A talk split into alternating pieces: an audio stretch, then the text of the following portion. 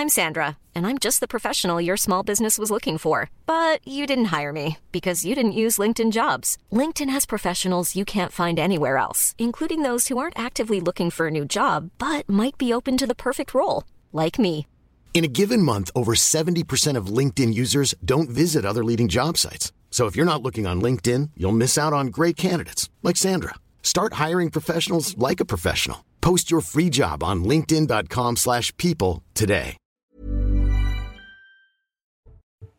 16 heures passées de 58 minutes. Merci encore de votre fidélité. Très heureux de vous retrouver une nouvelle fois pour ce numéro de Punchline de 17h à 19h en direct avec un plateau de rêve. Eric Revel, bonsoir. De rêve, oh là. Bonsoir Ah oui. Patrice. Oui. Je vous ai mis la pression un petit peu là. Attention. hein. Euh, Je rigole pas ce soir. hein. Dornelas.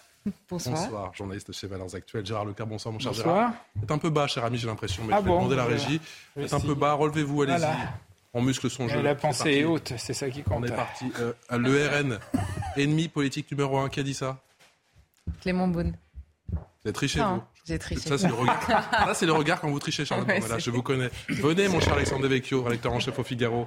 C'est le direct, c'est le live. Et je sais, vous allez invoquer les, Bonjour. les embouteillages, même si c'est les vacances. Non, on n'est pas venu me chercher à l'entrée, Elle a bon dos, Madame Hidalgo. Ah, c'est la faute de, Ah, l'hôtesse. C'est la faute de CNews pour le J'ai bien compris. Non, j'étais juste. Très Le RN, ennemi politique numéro un, le son de Clément Beaune, le sonore, dans un instant juste après, l'essentiel de l'actu avec Sandra Chambaud.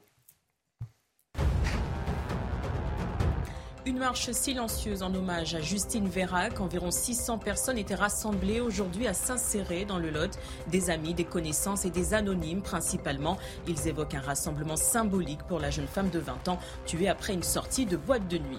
Un militaire français retrouvé mort en Roumanie. Il a été découvert dans un hôtel à Bucarest. Selon les médias citant la police, l'homme de 41 ans avait un ciseau planté dans le cou. Aucune trace d'effraction n'a été notée dans sa chambre. La France est la nation cadre d'une mission de l'OTAN dans le pays depuis le début de la guerre en Ukraine. Le pape François prie pour le Liban et l'Ukraine à Bahreïn. Il évoque des pays éprouvés, martyrisés. Le souverain pontife a effectué sa première visite dans cet État musulman du Golfe. Il prône un dialogue avec les frères d'autres croyances et confessions. En sport, Fabio Quartararo n'a pas réussi à reconquérir sa couronne mondiale en MotoGP. Le Français devait absolument l'emporter à Valence aujourd'hui, mais il a terminé la course quatrième. La rivalité a tourné en faveur de l'Italien Francesco Bagnaia, sacré champion du monde. Merci Sandra. Le RN en ordre de bataille en vue de la prochaine élection présidentielle. Jordan Bardella, on en a beaucoup parlé effectivement hier. Nouveau président avec des ambitions très claires. Marine Le Pen, elle, dans les starting blocks en vue de 2027. La séquence préoccupe à droite, à gauche, mais aussi à Matignon ou encore à l'Elysée. Clément Beaune, le ministre chargé des Transports, dégaine ce matin les hostilités. C'était chez nos confrères d'RTL.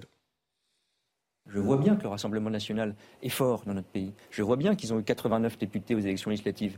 Mais jamais je ne me résignerai, jamais je ne me résoudrai. Il y a ce débat éternel. Est-ce qu'il faut plutôt être sur euh, le pragmatique, le concret, c'est-à-dire dire qu'ils ne sont pas crédibles, que leur programme économique n'est pas bon, etc. Bien sûr. Mais il ne faut jamais renoncer au débat sur les valeurs. Le premier débat, c'est celui sur les valeurs. Et je crois qu'il faut avoir aucune ambiguïté, aucune faiblesse là-dessus. Et le débat de cette semaine l'a montré. C'est pas seulement la question de la pétition. Il y a une mobilisation de toutes les sensibilités politiques.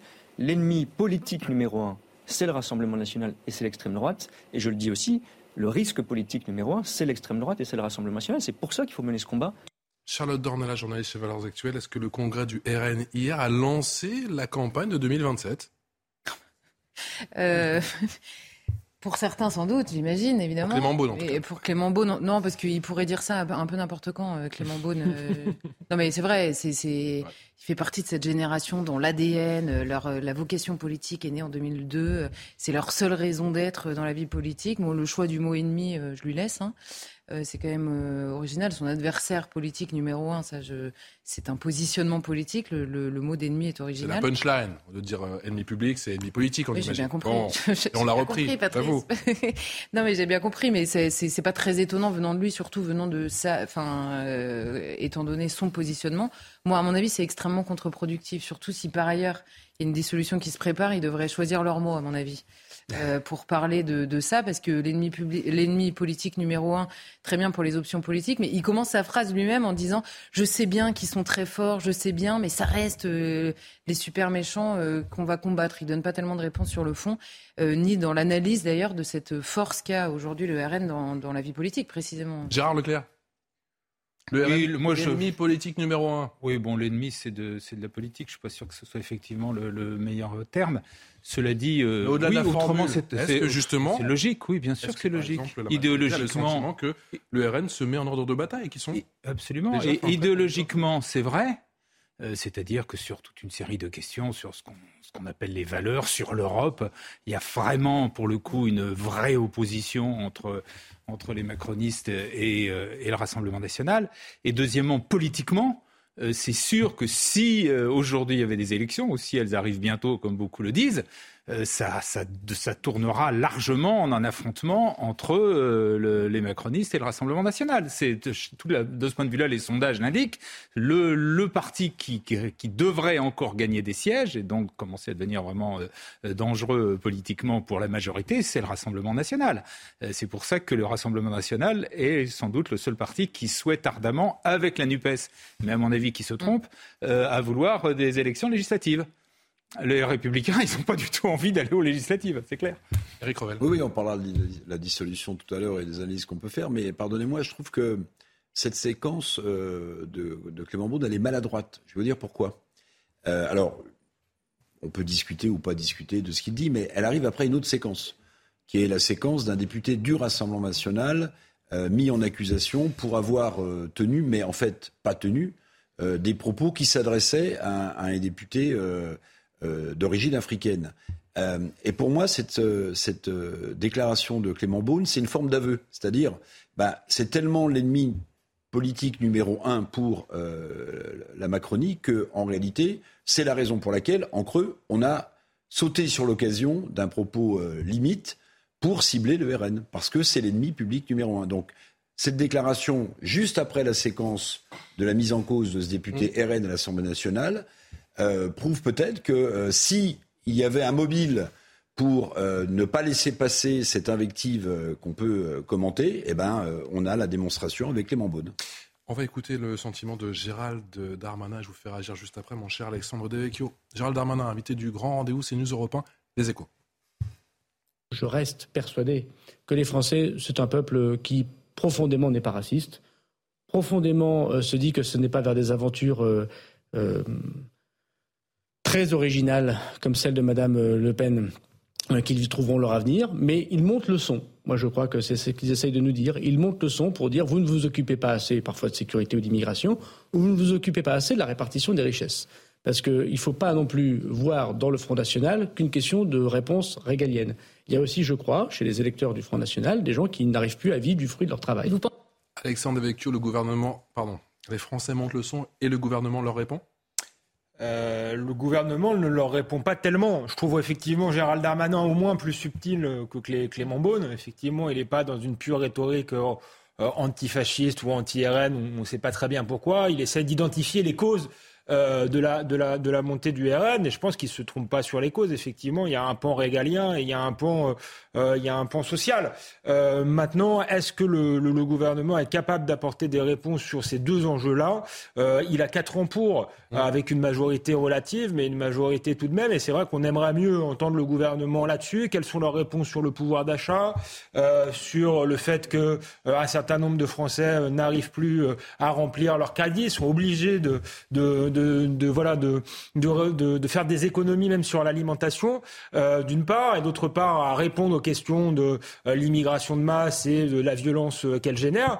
Euh, on aimerait mieux entendre Clément Beaune euh, là-dessus. Or, il n'y a rien à part dire le Front National n'est pas beau, il est méchant. Je pense que les, les, les gens vont, vont, vont s'en lasser. Et s'il n'y a pas de, de réponse sur ces enjeux existentiels pour les Français, peut-être qu'un jour, je serai moins optimiste que, que Gérald Darmanin. Peut-être qu'un jour, euh, ils basculeront parce qu'en démocratie, il y a besoin d'alternance. Et comme l'a rappelé justement euh, Charlotte, en démocratie, il n'y a, il y a pas de- d'ennemis politiques, il y a des adversaires politiques qui sont appelés euh, à arriver au pouvoir à un moment ou à un autre. Charlotte.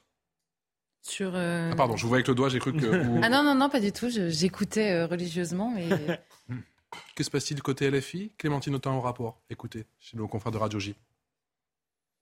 Il faut toujours qu'on apprenne, y compris nous, hein, euh, à faire attention, à progresser, à être attentif, à, toujours euh, vouloir chercher cette majorité indispensable, parce qu'on a une course de vitesse avec l'extrême droite. Je ne vais hmm. pas vous raconter qu'il n'y a pas de danger. Ça veut dire quoi une euh, course de quand vitesse je regarde, y compris les... Bien sûr qu'on a une course de vitesse. Non, mais ça veut dire quoi bah, parce que je, je, pense qu'à un moment donné, ce vieux monde incarné par la Macronie hmm. va s'effondrer.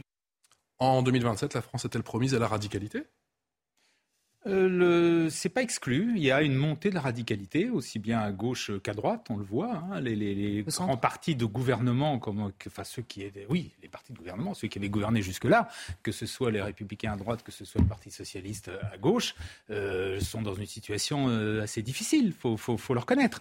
Euh, donc, et, et à l'inverse, monte le Rassemblement national d'un côté et de façon beaucoup moindre les insoumis à gauche. Donc oui, il y a une montée de, la radicalité et l'hypothèse qui semblait jusqu'à il y a encore peu à peu près inatteignable de, voir euh, Marine Le Pen euh, élue présidente de la République, euh, aujourd'hui n'est plus du tout absurde. Quoi. Quand on arrive à déjà à 42% et même d'après les sondages maintenant plus jusqu'à 48, je crois. Euh, voilà, vous êtes aux portes du, vous êtes aux portes du pouvoir. Donc c'est pas une hypothèse d'école. Eric. Ah oui, il y a une course à la radicalité euh, politique dont le top départ a été donné lors de l'élection présidentielle par Éric Zemmour, c'est clair. Euh, mais il n'y a pas que de la radicalité euh, à gauche euh, et à droite, il y a aussi de la radicalité chez les écologistes. Regardez comment l'écologie politique a été dévorée par l'écologie radicale, comme aujourd'hui on assiste à des scènes complètement surréalistes, pour moi débiles. Donc oui, la radicalité politique, elle est au centre du jeu politique pour les échéances électorales qui viennent. Alors on peut peut-être quand même euh, s'interroger. Hein. Est-ce que c'est avec la radicalité euh, qu'on gouverne euh, Est-ce que c'est avec la radicalité qu'on rassemble C'est quand même un vrai, vrai, vrai, vrai sujet. Mais c'est indéniable que plus on est radical aujourd'hui dans le paysage qu'est le nôtre, avec les difficultés économiques, sociales, bah, plus on donne l'impression qu'on fédère dans son camp de mhm. plus en plus fortement. Et ceux qui sont dans des camps à la marge de la radicalité, mais en réalité, ils sont marginalisés. Et Marine Le Pen, dans ce cadre, est-ce qu'elle peut s'inspirer de l'exemple italien ou c'est pas comparable? Parce que j'entends souvent c'est pas comparable, c'est pas comparable, mais au final, non, je crois qu'il y, y, a un mouvement. Elle a un calque. Il y a un mouvement qui n'est pas de radicalité, moi je conteste ce terme, il y a un mouvement de, révolte des classes populaires, qu'on retrouve partout euh, en Occident. Et effectivement, euh, euh, en Italie, la, bascule a été faite parce que le système institutionnel est différent, donc ça a mmh. été plus rapide que chez nous. Donc je ne sais pas si Marine Le Pen doit s'inspirer de Mélanie. Euh, mais je crois qu'on prend euh, à peu près la même direction. Mais moi, je ne trouve pas que le RN soit un parti radical. C'est un parti sans doute plus modéré que ne l'était le RPR dans les années 80. C'est pas ce que pense Steve, on en parlera dans, un instant. Hein. Dans une situation qui est pour le coup hyper radicale. des affaires comme le meurtre de Lola, je pense qu'on ne les avait pas il y a une, il y a, une trentaine d'années. le problème qu'on a, que de ne pas réussir à raccompagner les gens, la violence systémique, on ne l'avait pas il y a une trentaine d'années. Donc je ne pense pas du tout euh, que les positions du RN soient radicales. Je pense que c'est devenu un parti sinon centriste central et ce qui lui permet justement d'être au second tour, ce que n'a pas réussi euh, à faire Éric Zemmour, peut-être parce que justement lui euh, était trop radical. Quant au, à l'extrême gauche, mmh. effectivement, elle est travaillée par des minorités radicales, mais je ne suis pas sûr qu'aujourd'hui Sandrine Rousseau soit extrêmement représentative. Euh, elle a un écho médiatique euh, extrêmement fort, mais est-ce qu'elle pas Eric Revel sur Sandrine Rousseau Est-ce qu'elle a, beaucoup d'électeurs Je ne sais pas. Quant au score Alexandre de, il dit dans les boules de, cristal, donc c'est formidable. Quant mais, au score de mais rien ne dit que Mme Rousseau gagnera pas la présidence d'Europe Écologie Les Verts. On verra si son positionnement radical je suis lui permet de l'emporter. Je suis d'accord, mais peut-être qu'elle la gagnera, mais ça sera par une primaire avec un, un, socle électoral très faible. Et ensuite, je ne la vois pas conquérir une majorité de Français. Il faut rappeler toujours que le score de Mélenchon euh, aux législatives, de Mélenchon, de la NUPES tout, en, tout entier, est le score plus faible que n'a jamais euh, réalisé la, la, la, gauche. Donc il faut quand même relativiser cette prime à la radicalité. Je pense que pour l'instant, la radicalité d'extrême gauche, les Français euh, n'en veulent pas. Et d'ailleurs, entre Jean-Luc Mélenchon et Marine Le Pen, ce qui explique les 90 députés de Marine Le Pen, mmh. euh, les Français ont fait un barrage républicain, il faut toujours le rappeler, euh, à Jean-Luc Mélenchon. Ils l'ont estimé, et ils l'ont estimé trop extrémiste et ils ont préféré voter Marine Le Pen parce qu'elle apparaît restait comme une modérée qu'elle est, à mon sens. J'ai senti tiquer, Gérard Leclerc. effectivement, il y a quand même cette démonstration. Des qui sont assez, qui me paraissent invraisemblables. Dire qu'il n'y avait pas de Lola il y a 30 ans, c'est absurde. Le petit Grégory, ça vous dit quelque chose? Oui, bah, Bon, il y en a eu d'autres. Si beaucoup vous avez d'autres. écouté la C'est une affaire politique. Il y en a eu beaucoup d'autres. Il y en a eu non. beaucoup d'autres. Mais- pas des gens qui- Hélas- pas des gens qui ne devaient pas être sur le hélas, territoire. Des meurtres, hélas, des meurtres d'enfants. Euh, vous en avez eu beaucoup, hélas, hélas. et Gérard, vous n'a n'avez pas écouté la phrase en entier, Bon, d'autre part, je vous rappelle quand même que là, c'est des statistiques. Le nombre d'homicides en France, contrairement à ce que tout le monde Bon, pense, il a diminué. Il y a une Non, violence faux, qui existe, mais en plus, c'est même pas les bons chiffres. les homicides non ça je vous vérifierai c'est Oui. on était encore autour de 1500 euh, en 1985 on est aujourd'hui on tourne autour de 900 d'une Ça année avait à l'autre, baissé entre les deux, une déjà? très très légère euh, remontée mais vraiment très légère deuxièmement dire que le Rassemblement national aujourd'hui est plus centriste que était le, le, le RPR là aussi excusez-moi c'est c'est une c'est une plaisanterie regardez tout regardez alors il y avait certes des gens qui parlaient disons fort Y et compris haut Alain Juppé RPR. Mais vous aviez quand même, enfin la ligne notamment, la ligne de Chirac quand même qui a fondé le RPR, ça a été toujours justement de jamais de mettre, euh, de, il y avait la ligne rouge, c'est le terme qu'il employait, avec le Rassemblement national. C'est celui de Jean-Marie Le Pen, ça vous a pas échappé. Et, et sur les questions européennes, même si effectivement Jacques Chirac a fait l'appel du cochin en 1978, Ah oui, oui. sans dire oui, mais dès qu'il a été au pouvoir, il n'a jamais appliqué ça. Ah. Au contraire. Et il n'a- Et il n'a jamais demandé la sortie de l'Europe. Jamais. Non, mais- Et, et- et d'ailleurs. Marine Le Pen non plus, et ça tombe bien. et- Si, si, si, bien Là, sûr. là, Non, elle, non, elle non. demande la sortie de l'Europe, là Elle l'a demandé, excusez-moi, elle l'a demandé. Au Et moment de l'appel de Cochin, relisez, il parle du parti de l'étranger, il n'est pas loin de demander Oui. la Quand sortie de l'Europe. veut hein. sortir d'un certain nombre de traités, à partir de ce moment-là, vous n'êtes plus dans l'Europe. Il ne faut pas raconter c'est vrai que c'est la zone grise, effectivement. C'est vrai qu'elle a, depuis, elle s'est un peu recentrée. Il y a eu la séquence avec les culs aussi, Et qu'elle voit bien qu'au niveau, quand si vous voulez avoir des, des prétentions de devenir chef d'État, vous ne pouvez pas justement dire vous allez sortir de l'Europe. C'est inimaginable. Et donc, elle s'est un peu recentrée. Mais vous ne pouvez pas dire que le RPR était à la droite du Rassemblement national. Charlotte. Là, franchement, c'est pas sérieux. Ouais, en tout je- cas, je- demandez aux gens de. Il y a aux- différents aux- aux-. Charlotte, allez-y, Charlotte, dormez-là, s'il vous plaît, Charlotte. Un- national. Euh, Enfin, on, on- on peut ne pas être d'accord sans juger invraisemblables les propos des uns et des autres. Ça, c'est la première chose. Sûr, la deuxième ça. chose, ce sur quoi je, je réagis euh, avec le sourire, c'est que vous dites vous-même l'appel de Cochin, oui, d'accord, mais euh, en- euh, je- on- vous parlez vous-même de Chirac au pouvoir. Et vous dites, oui, il a dit beaucoup de choses, mais une fois au pouvoir, il les a pas faites. Bah, c'est peut-être bien le problème, précisément, de la droite de gouvernement au fil des années, qu'elle paye aujourd'hui et qui profite, évidemment, au Rassemblement national. Par ailleurs, Jacques Chirac, en effet, a toujours dit pas d'alliance avec le, le Front National à l'époque, déjà.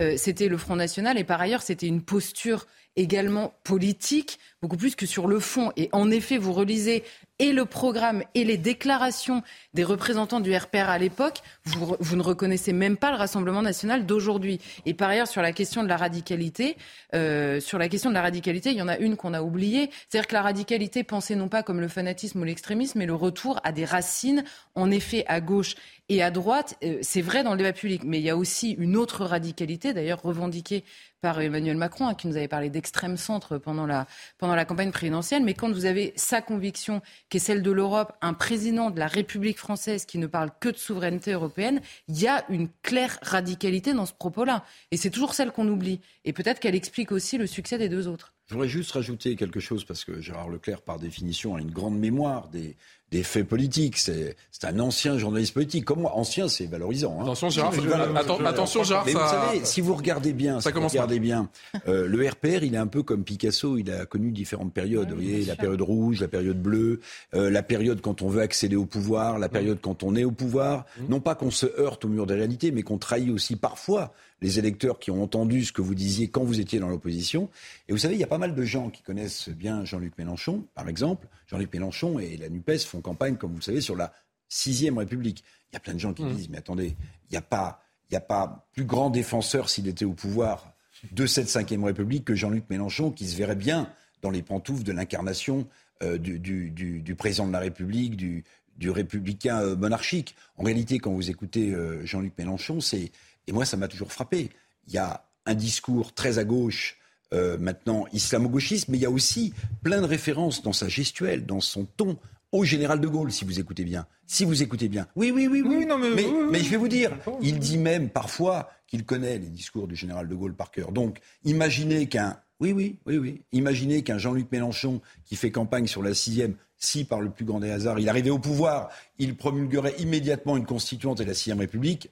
Gérard, vous avez trop l'habitude d'entendre les débats et les partis lorsqu'ils sont dans l'opposition pour vous laisser attrapé. Gérard cher, ami, nous disons, cher ami, nous disons la même chose. C'est exactement ce que je disais de Chirac tout à l'heure. L'appel de Cochin, il le fait au moment où lui n'est plus au pouvoir. Et dès qu'il revient, comme tout, on sait très bien qu'un parti dans l'opposition ne dit, fait, ne dit pas, ne fait, enfin, une fois qu'il arrive au pouvoir, il fait pas exactement ce qu'il avait dit avant. C'est une constance de la politique.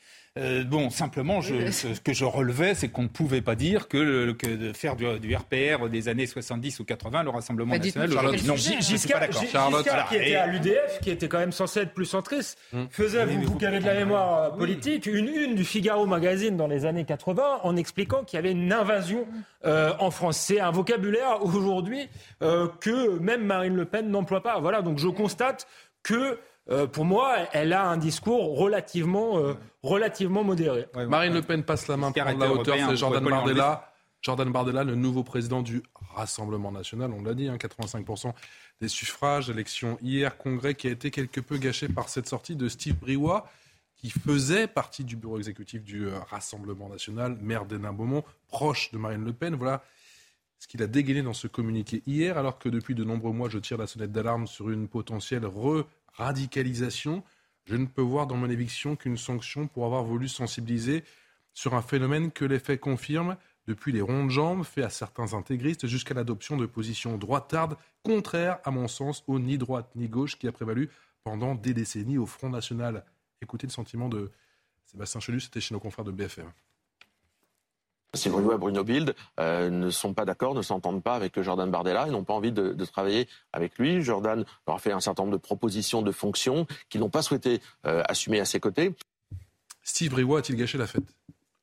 Eric Euh, oui, il a gâché la fête. Alors moi, ce qui, ce qui est, ce qui est intéressant, c'est, je ne sais pas si vous avez vu hier, quand on a commenté l'élection de, de Bardella, bon, moi j'ai dit que c'était un surdoué politique parce que je le pense. Il, a, il avait son pendant à la France insoumise qui est Quatennens, mais lui, pour l'instant, il est un peu euh, en réserve de la. Il est en arrêt maladie. De gauche. Bon, voilà. Bon, c'est un surdoué politique, c'est indéniable. Maintenant, euh, laisser croire qu'il n'y a pas de courant qui s'oppose euh, à la mise en orbite de Bardella, à mon avis, c'est une erreur. Et, euh, et Briouat, en fait, il fait partie de ce clan Hénin-Beaumont, euh, dont fait partie d'ailleurs euh, finalement Marine Le Pen. Ah oui. Euh, euh, et donc, en réalité, je pense que. euh, alors, est-ce que c'est un problème de rancune personnelle? Est-ce que c'est un problème de positionnement politique? Sûrement la stratégie, ouais. oui, Briouat, il dit, euh, mais Bardella, il incarne finalement un courant plus à droite que, euh, que Marine Le Pen ne Il peut l'incarne. aller chercher les hémoristes, et je vous signale qu'une partie de la campagne, alors pas directement de Louis Alliot, mais de proches de Louis Alliot, pendant la campagne qu'il a opposée euh, à, à Bardella, c'était de justement de dire que en fait Bardella s'éloignait de la normalisation euh, du centrisme politique de la droite nationale, comme en parlait Alexandre, pour aller vers euh, plus euh, d'identitaire. Bon, mais d'une certaine manière, en fait, pourquoi, à, à mon sens, euh, la fronde euh, Steve Briouat euh, ou euh, Bruno euh, Bild euh, va peut-être euh, faire euh, cheat? Mais parce qu'en réalité, il a eu un réflexe politique incroyable, euh, Bardella, hier. Il a nommé son principal concurrent premier vice-président du RN, Louis Alliot. Et ça, tactiquement, politiquement, c'est une façon de... de de, de- de- bah, non, même pas d'équilibrer, euh, Patrice. C'est une façon de mettre de son côté celui qui aurait pu entraîner une certaine met dans la poche. contestation, puisqu'il l'avait émise pendant la campagne, qui est Louis Alliot. Ça, c'est un coup politique. Gérard Non, bien évidemment que ça dépasse les, les- les- le problème des personnalités.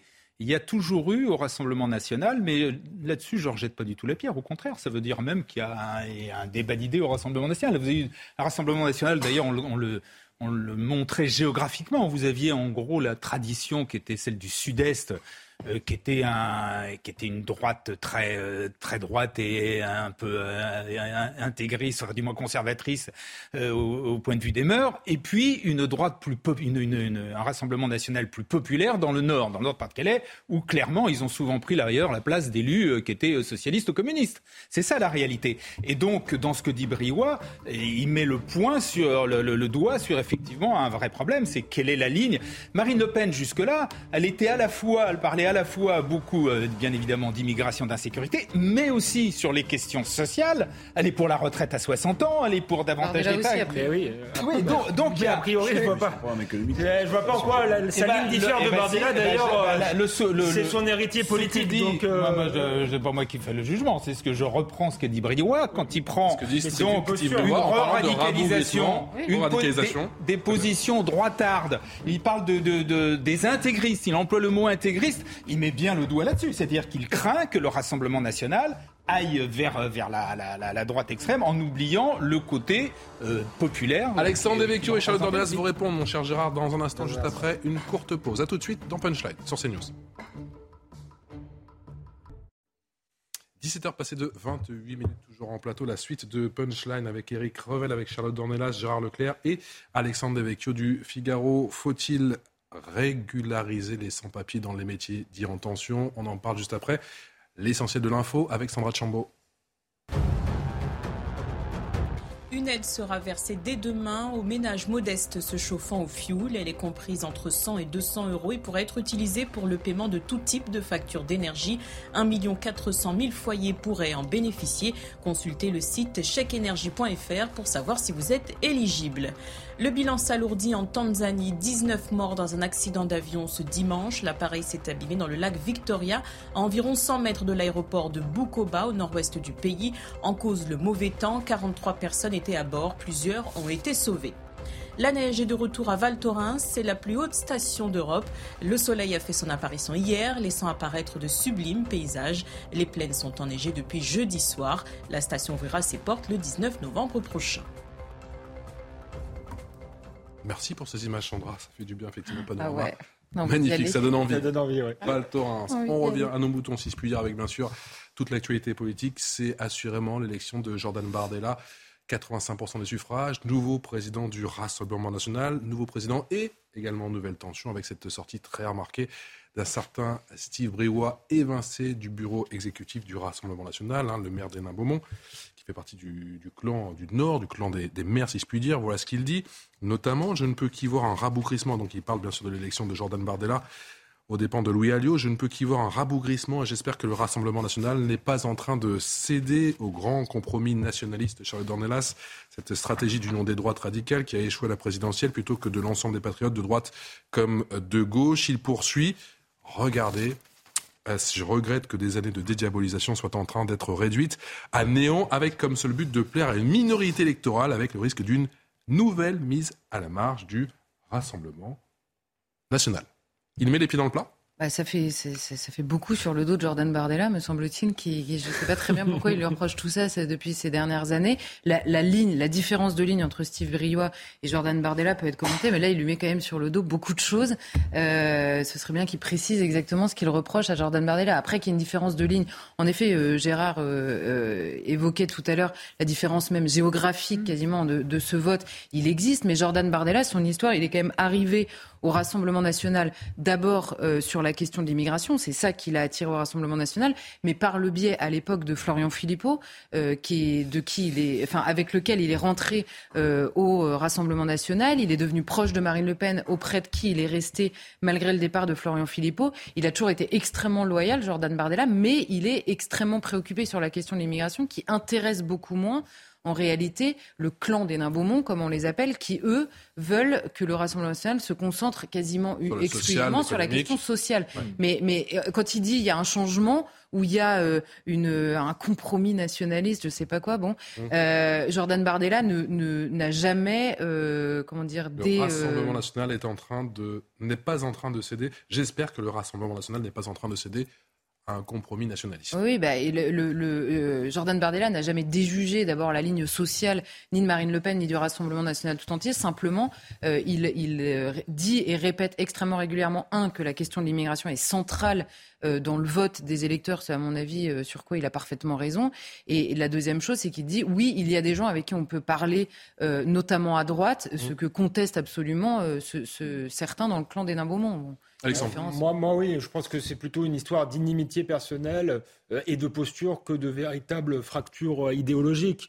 Euh, d'ailleurs, est-ce que Alliot, qui a été soutenu par, par Briouat et est moins à droite, que Jordan Bardella, j'en suis pas sûr. Il vient du RN, euh, du FN historique. Euh, pour le coup, euh, il est implanté dans le sud. Il a une ligne très identitaire, donc ça me paraît pas très crédible. Du reste, ils ont participé à l'éviction de Florian Philippot. À l'époque, ça les gênait pas de, de, cette éviction de quelqu'un qui portait justement un projet social et souverainiste. Donc ça me paraît euh, totalement incohérent, d'autant plus que Jordan Bardella est l'héritier désigné de Marine Le Pen. En réalité, sa ligne, c'est la ligne de Marine Le Pen, qui est à la fois une ligne souverainiste, sociale euh, et, identitaire malgré tout. elle reste, Marine Le Pen, contre euh, une immigration euh, dérégulée, euh, incontrôlée.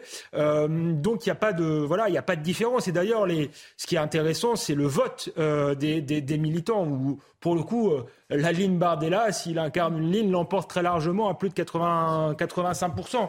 Donc je crois qu'il n'y a, pas de débat. Ce qui démontre peut-être l'unité du, euh, du parti, c'est le, le vote euh, des militants qui, malgré l'opposition avec, avec Alliot, ont voté très largement, plus de 8 sur 10 pour, euh, pour Jordan Bardella. Et moi, ce qui m'intéresse chez, chez, Jordan Bardella, c'est qu'il appartient justement à une autre euh, euh, génération. Je crois que c'est vraiment un pur produit, pour le coup, du RN. C'est, il a grandi voilà, dans une génération à qui on avait promis que l'Europe apporterait la paix, la prospérité, la fin du chômage, le multiculturalisme heureux. Il a pu mm. constater, il a grandi à Saint-Denis, il vient d'un milieu modeste.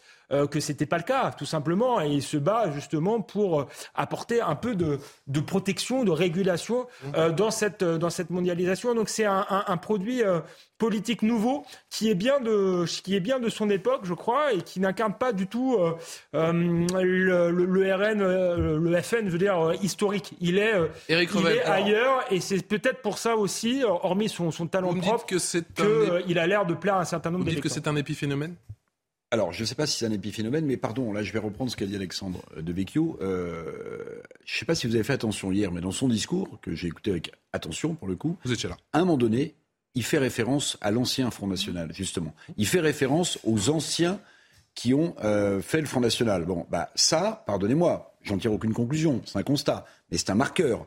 Parce que euh, Marine Le Pen, elle, elle n'a eu de cesse en, en, expulsant. Oui oui oui, oui, oui, oui, oui, oui, oui, oui, Mais ce que je veux dire, c'est que bon, euh, ceux qui contestent la ligne actuelle ou possible de Bardella peuvent trouver, avec ce passage dans le discours, de quoi alimenter euh, leurs inquiétudes. Maintenant, sur le programme économique, euh, moi je pense qu'il faut jamais oublier une chose, c'est que elle a réussi un coup absolument hallucinant, Marine Le Pen, il y a quelques années, 10 ans, 15 ans, quand elle a positionné le programme économique et social du Rassemblement national, du Front national, non plus sur des théories libérales, comme les portait Jean-Marie Le Pen, mais au contraire, mais au contraire sur un programme économique qui était assez proche de celui du Parti communiste français, euh, avec des thématiques qui se ressemblaient, produisons français, euh, un, salaire plus élevé, en fait toutes ces thématiques-là, et c'est une des raisons pour lesquelles je pense elle est parvenue à siphonner tout ce qu'on appelait la ceinture rouge autour de Paris, tous ces bastions communistes, parce qu'elle a parlé à des gens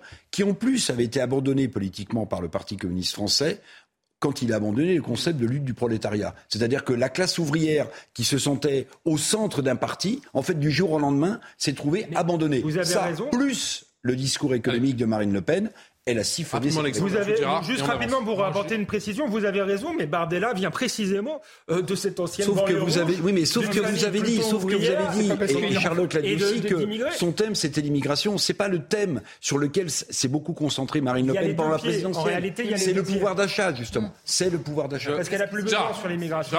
Je rappelle simplement à mon voisin que Bardella a repris à son compte l'expression de grand remplacement, qui était l'expression, le marqueur, qui était le c'est pas, pas un jugement de valeur, c'est un constat qui a, été le marqueur d'Éric Zemmour, et que quand il a fait ça, et que quand il a fait ça, Marine Le Pen d'une certaine façon, la recadrer. Parce qu'à un moment, elle a dit euh, non, je ne reprendrai pas cette expression. Mais elle avait elle-même. N'a plus jamais reparlé de grand remplacement. Donc, comme quoi, il avait bien essayé de faire un pas. Et d'ailleurs, il n'y a pas que ça. Il y a eu plusieurs, plusieurs signes qu'il a envoyés, comme quoi on pouvait euh, essayer de trouver un terrain d'entente, une alliance avec, euh, avec Zemmour, ce dont ne veut pas entendre parler euh, Marine Le Pen. Bon, Marine Le Pen a commencé cette campagne en commentant la candidature d'Éric Zemmour en disant le problème, c'est qu'il divise le camp national. Elle a donc reconnu qu'il y avait un camp national auquel elle appartenait, auquel appartenait aussi Éric Zemmour. Évidemment qu'il y avait une dissension qui s'est aggravée au fil de cette campagne entre euh, Éric Zemmour et Marine Le Pen, d'ailleurs de manière personnelle déjà,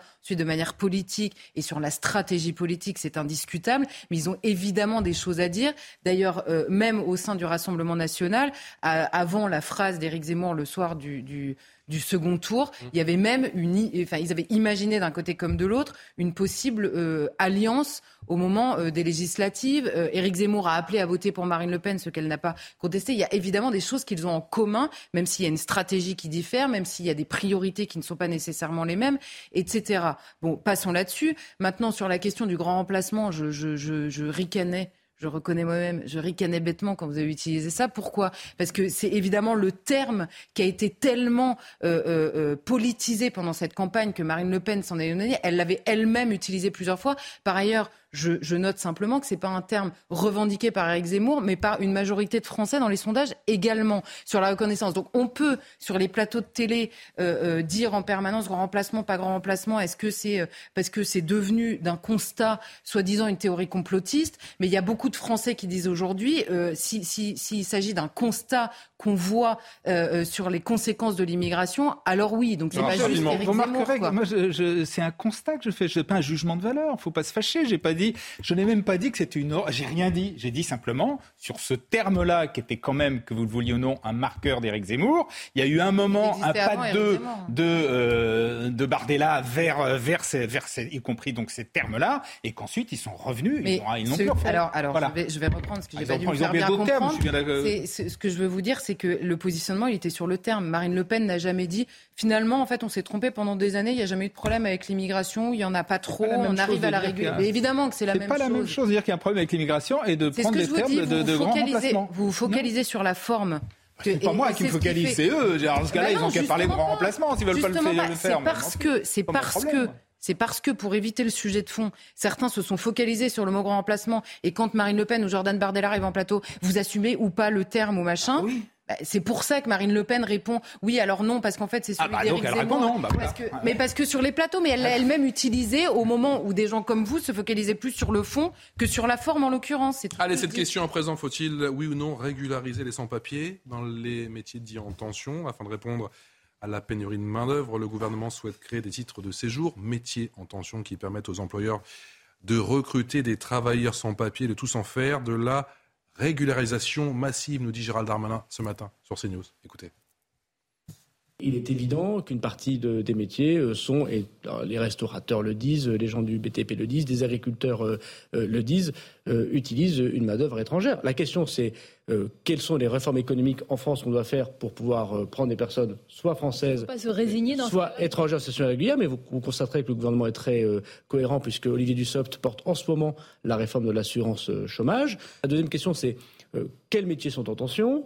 Pour combien de temps il faut qu'ils soient en tension? Combien de personnes doit-on euh, accepter, euh, par exemple? Et donc, vous avez à la fois un débat interne à la France. Quelles sont nos capacités d'intégration de ces personnes En mettant, pourquoi pas, des limites. Éric Revel, est-ce que cette mesure est dictée, effectivement, par Gérald Darmanin et Olivier Dussopt, va dans le bon sens. Je vous vois très surpris par ce propos. Ah oui, oui, je suis très surpris parce que le ministre de l'Intérieur dit on sait bien que dans le BTP, on sait bien que dans la restauration, on sait bien que dans l'agriculture, euh, il y a beaucoup de travailleurs immigrés qui, qui bossent. Oui, oui, mais il donne l'impression, si vous voulez, de justifier le fait qu'il y ait des travailleurs immigrés en situation irrégulière. Il dit, on sait très bien, donc il faut les régulariser. Il veut peut-être mettre, mettre fin à une hypocrisie, non, non mais d'accord, mais il peut pas ah. dire, il peut pas dire ça comme il le dit, le ah. ministre de l'Intérieur. Sinon, il reconnaît qu'il y a des entreprises qui euh, embauche des gens qui sont en situation ah irrégulière. bah, euh, le propre d'un État de droit, c'est quand même de lutter contre ce phénomène-là. Pardonnez-moi. Maintenant, sur le, la situation des secteurs euh, tension, bon, c'est indéniable que depuis, hein. depuis la crise euh, du Covid, depuis ce qu'on appelait la grande démission, c'est-à-dire des, des, salariés qui ont pris conscience que peut-être leur temps personnel était plus important que leur temps de travail et que ils peuvent vivre aussi d'allocations euh, sociales. Bon, très bien. En fait, tous ces secteurs-là se retrouvent sous tension. C'est vrai, c'est vrai, il n'y a pas. Mais quand même deux choses. Euh, est-ce qu'on peut euh, donner un job du jour au lendemain à quelqu'un qui n'a pas de formation? À quel niveau de salaire? Et puis, pardonnez-moi, mais si vous faites ça de manière conjoncturelle, parce que certains secteurs sont sous tension en matière de main-d'œuvre. Ça va provoquer un appel d'air? Bah, Évidemment. C'est-à-dire que vous dites très clairement, la France quand elle aura un autre problème économique, quand elle sera en difficulté de main-d'œuvre, eh bien, elle vous régularisera. Donc venez, installez-vous. Et puis, comme on sait que les OQTF n'ont pas un taux de reconduite exceptionnel. Ça va venir, dit Gérald Darmanin. C'est le deuxième volet d'ailleurs. Mais entendre le ministre de l'Intérieur justifier le fait que les entreprises emploient de manière illégale des gens qu'il faut régulariser, alors moi, les bras m'en tombent. Ça va provoquer un appel d'air ou pas, Gérald? Gérard. En tout cas, faudra l'éviter. Mais euh, je veux dire, Darmanin, il, ne fait, Darmanin, il ne fait, mais d'ailleurs, c'est l'objectif de sa loi, qui tient, qui, du moins, dans l'objectif est d'avoir de tenir les deux bouts de la chaîne. Mmh. C'est-à-dire, effectivement, avoir un meilleur contrôle de, de, de l'immigration, en changeant un certain nombre de choses, notamment l'application euh, des, des obligations de quitter le territoire, et, deuxièmement, de, constater la réalité. La réalité, c'est qu'il y a des secteurs en tension, c'est qu'il y a aujourd'hui, d'ores et déjà, et depuis longtemps, des gens aller dans toutes les arrières-cuisines des restaurants, aller sur les chantiers. Vous avez des et en plus de ça, des centaines de milliers d'emplois qui ne trouvent pas preneur. Et c'est pas du tout, ça n'a aucun lien avec la grande démission. Ces emplois-là, c'est pas des gens qui ont démissionné. C'est tout simplement, il faut dire les choses malheureusement, enfin malheureusement, c'est la réalité que les Français ne veulent pas aller. Mais refusent de faire toute une série, toute une série de métiers. qu'ils sont sous-payés, ce qui n'est pas faux, et qui, alors, et qui, la, la restauration, démissionné. C'est pas moi de défendre la restauration. La restauration, ils ont augmenté, vous le savez bien, les, les, les, les salaires de 16 ce qui n'est pas rien. Et sincèrement, aujourd'hui, je ne suis pas sûr que ce soit un scandale absolu euh, de, de, de, que le salaire des, des, des serveurs de, resta de restaurants soit... Simplement, les jeunes ne veulent pas y aller parce que c'est trop contraignant, parce qu'il faut travailler. Incroyable.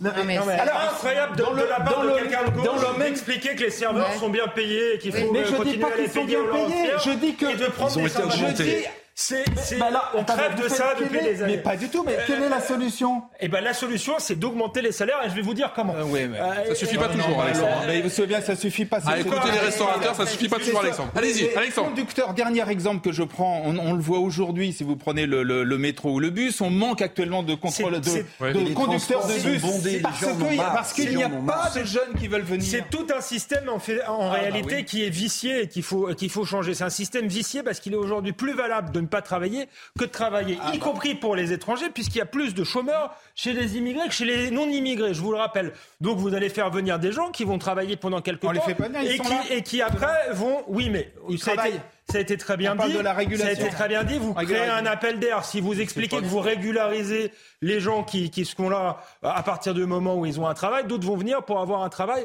euh, et être régularisés et on n'en sortira jamais. Donc moi, je pense qu'aujourd'hui, euh, on est confronté à un problème d'inflation qui est conjoncturel, mais qui est aussi lié au fait que les salaires en France sont trop faibles. Et pourquoi ils sont trop faibles notamment? Parce qu'il y a énormément de, de, de protection sociale et qu'il faut payer énormément de gens euh, au chômage ou au RSA. Donc je pense qu'il faut changer ce système-là, mieux rémunérer les gens quitte à baisser Sauf les, les charges, quitte à baisser les charges, il, faut un donnant donnant. Vous ayez en tête, là, je vais vous rappeler, bon, ce que vous dites me va, c'est-à-dire que les salaires sont trop bas dans plein de secteurs, et euh, les salaires étant trop bas, les gens n'ont pas envie de travailler parce qu'ils ont quand même des salaires très bas et un pouvoir d'achat qui baisse, c'est indéniable. Mais n'oubliez pas une chose quand même, je vais faire mon économiste de base, c'est que si vous augmentez euh, les salaires, tiens, mettons de partout de 10%, vous, vous, vous, créez ce qu'on appelle une boucle inflation-salaire. Et oui. Et, et en fait, sûr. en termes de pouvoir d'achat, le salarié ne fait non, courir que pas, de pas, C'est pour ça que je faisais une démonstration. C'est pour ça que je faisais une démonstration. Chacun son tour.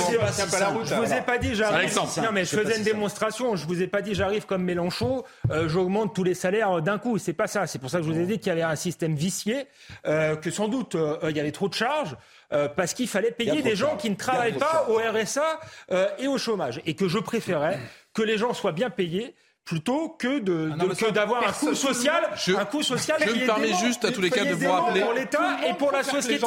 je me permets juste à tous les cas de vous rappeler quels sont les métiers les plus en tension. 39% et c'est les secteurs où on peut augmenter les salaires ce sont les employés de maison 28% des, gens, des agents de gardiennage et de sécurité 27% des ouvriers non qualifiés du BTP, 22% des cuisiniers, 19% dans l'hôtellerie, restauration. On parle souvent de Vous oubliez les, les, les, dans l'agriculture, où là où ce sont les agriculteurs eux-mêmes qui demandent, pour, pour, notamment pour les vendanges, pour les, les récoltes de, de fruits, Pas de melons. là où c'est le plus mais important. bien sûr que si, tout. Mais allez non, mais voir, allez alors, voir sur le déjà, territoire. Déjà, en fait, le côté les Français veulent pas faire le métier, etc. C'est absolument insupportable. Déjà, c'est Ah bah. c'est une vision extrêmement urbaine. Pardonnez-moi, mais vous Non, mais sortez le contraire, des grandes villes. Oui, non, je- je sors. vous sortez des grandes Ah ouais. villes. La, la- la question se pose extrêmement différemment. Et il y a énormément de Français qui occupent ces emplois-là. Simplement, à force de parler de ces métiers-là, comme on le fait depuis une semaine sur tous les plateaux télé, c'est des métiers que les gens veulent plus faire. Donc, on va faire venir des gens qui vont être beaucoup moins exigeants. Moi, je vous jure, j'hallucine en fait de ce discours-là. allez- mais allez demander, au lieu de, allez demander aux producteurs de fruits et légumes dans Non, le mais Midi. attendez, Mais eh ben, on va peut-être commencer par parler Les différemment de ces métiers-là.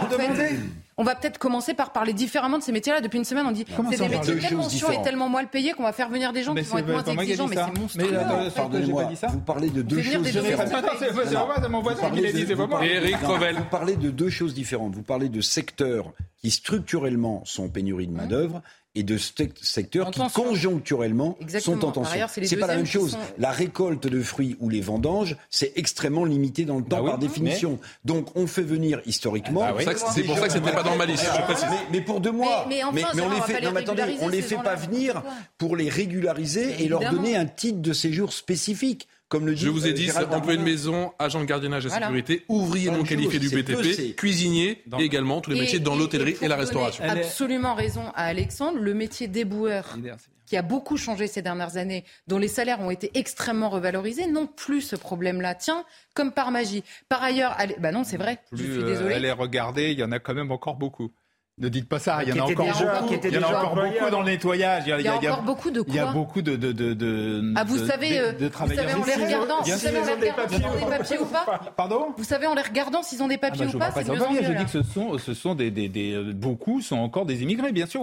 Et des immigrés, ça veut dire quoi bah, ah bah parce qu'il y a des gens qui sont français. Ah, bien évidemment. Il y, a, il y a des gens qui sont euh, étrangers euh, en situation régulière et là, on parle de, de, gens en situation irrégulière. Si vous arrivez à le voir sur leur visage, c'est intéressant. Bon. Il y a le, il y a le, il y a le, ah, oui, Alexandre. Il y a le système, effectivement, je vous disais, vicié, où on privilégie l'assistanat plutôt que le travail euh, et les bons salaires. Euh, il y a aussi quelque chose sur lequel Charlotte mettait le doigt, elle n'a pas eu le temps de, de développer, c'est la dévalorisation d'un certain nombre de métiers. Euh, à, à tel point, si vous voulez, ça c'est hors les métiers en tension, mais qu'on n'a plus de soudeurs aujourd'hui pour réparer nos centrales nucléaires, euh, parce qu'on a dévalorisé ce type de métier et qu'on fait et qu'on fait appel aux soudeurs chinois. Alors donc il y a aussi tout un travail de, à faire de formation pour euh, éviter d'envoyer des bacs plus 5 qui seront souvent au chômage et plutôt former des professionnels de certains métiers manuels. Donc il y a aussi cet aspect-là euh, à, à, travailler. Effectivement, ça passe par une revalorisation euh, financière, mais aussi euh, morale, j'allais dire, d'un certain nombre de métiers. Rapidement, Eric. Non, Jean-Bernard Lévy, l'ancien président d'EDF, a expliqué une chose, c'est qu'on manquait de soudeurs parce qu'on lui avait demandé de démonter des centrales et qu'un soudeur qui démonte, c'est pas un soudeur qui va construire des centrales. Et là, avec la relance après le fiasco nucléaire, à la relance d'Emmanuel Macron, il faut trouver des gens qui savent des Chinois. des centrales. Et on ne sait plus le faire. Oui, ça sait plus le faire. Allez, vous restez avec nous. Euh, on se retrouve dans un instant, bien évidemment. On parlera de cet ultime hommage, cette marche blanche en hommage à la jeune justice qui nous a quittés donc il y a quelques jours. Ses proches, ses amis demandent justice pour Justine. A tout de suite.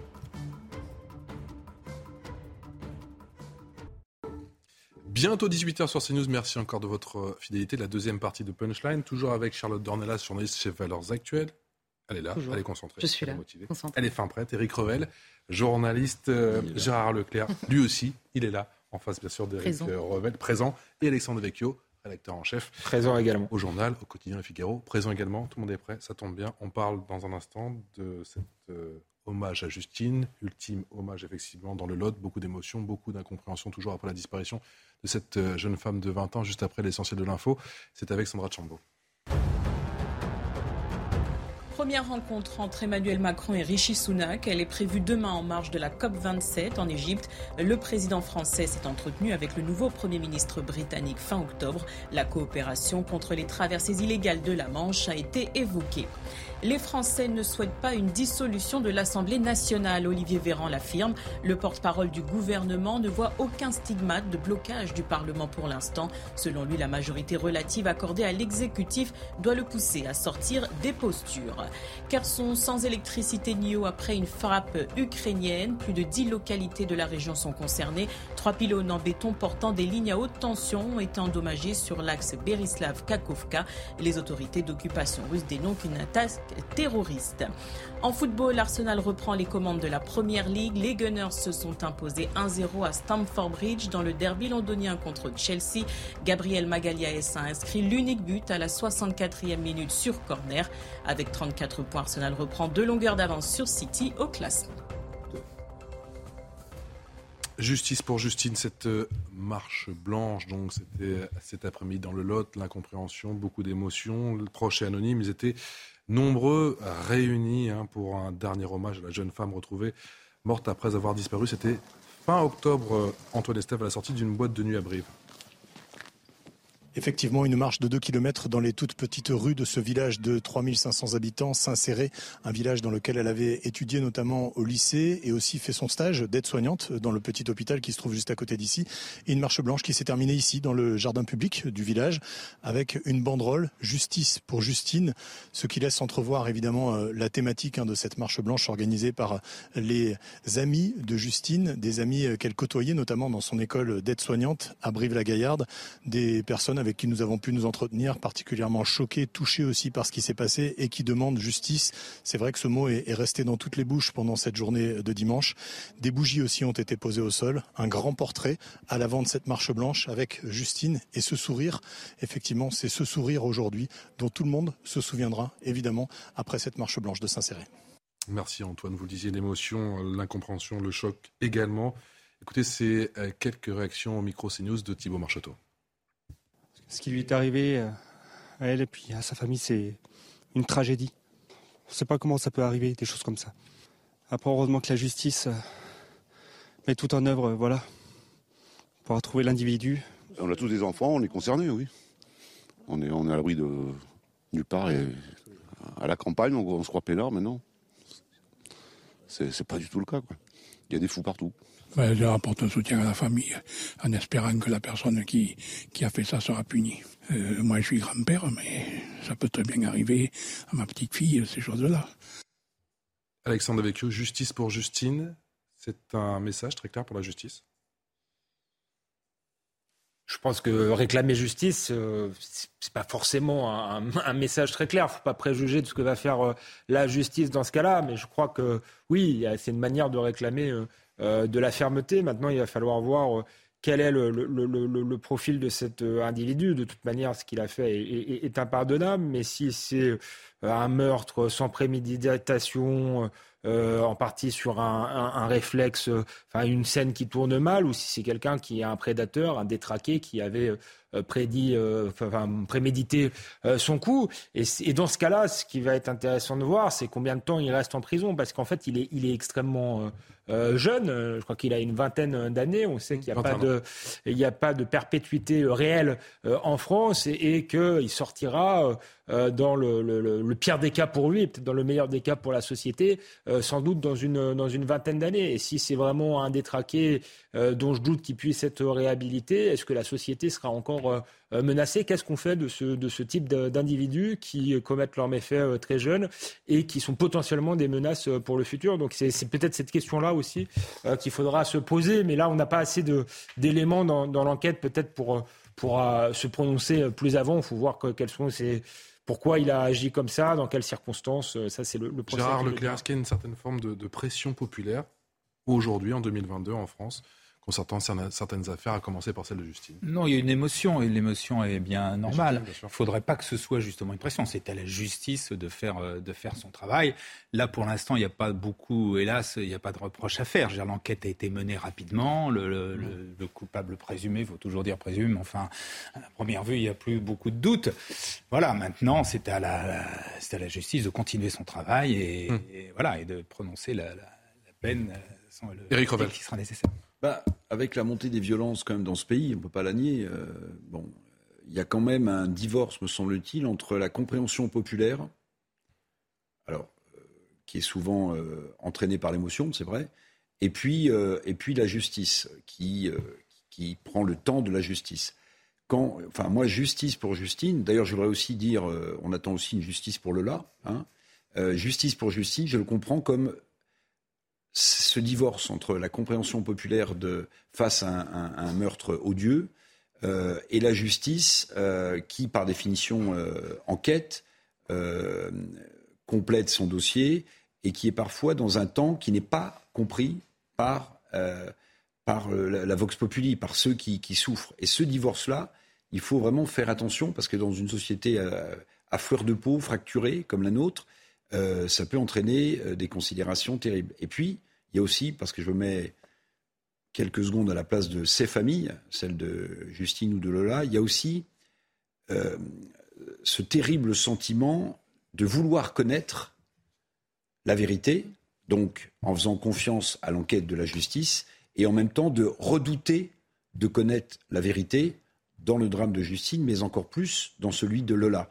Et cette espèce de volonté de connaître la vérité grâce à la justice et à son enquête, et euh, être devant des faits tellement insoutenables euh, qu'on euh, a l'impression de vivre une deuxième fois un crime odieux, ça doit être particulièrement terrible. Cette question à présent, comment désengorger les tribunaux en France pour faire baisser le stock de milliers de procédures, vous le savez, bloquées à la gendarmerie, mais également dans les commissariats? Les magistrats sont priés de classer toutes ces affaires sans suite.